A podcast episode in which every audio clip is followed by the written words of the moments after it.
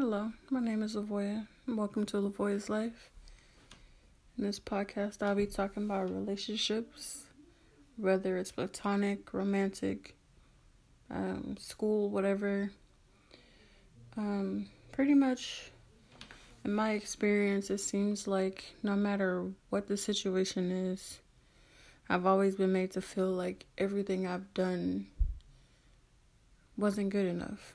Like, I know a lot of people feel that way, but it's like when you really have nobody to talk to, really, or nobody who you feel who you feel actually cares about anything you have to say. It's kind of like, what do I do with this? Like, I can be strong, I can listen to myself, I can do things for myself, but it's like you were put on this earth with other people when you're always by yourself are always made to feel like anything you do is wrong. It's like I don't know.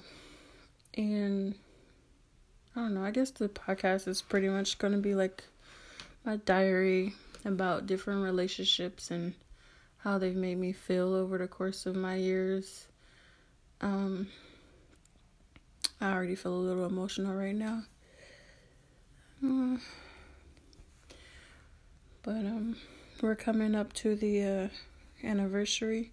I don't even know why people say it like that, but it'll be a year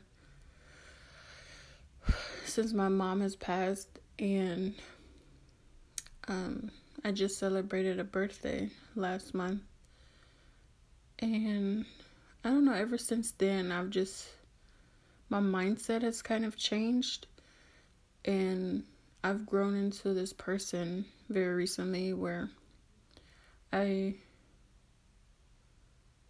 really don't care what other people have to say about me, but it would be nice to actually hear something nice, you know? Like, and I felt like most of my life has always been, oh, you shouldn't do this and you shouldn't do that, and I don't know. I, hmm. I really don't know what else to say at the moment, but this is just a trailer, so hopefully by the next one I'll actually have something else to talk about, a whole topic for you. Whoever decides to listen, whoever finds it.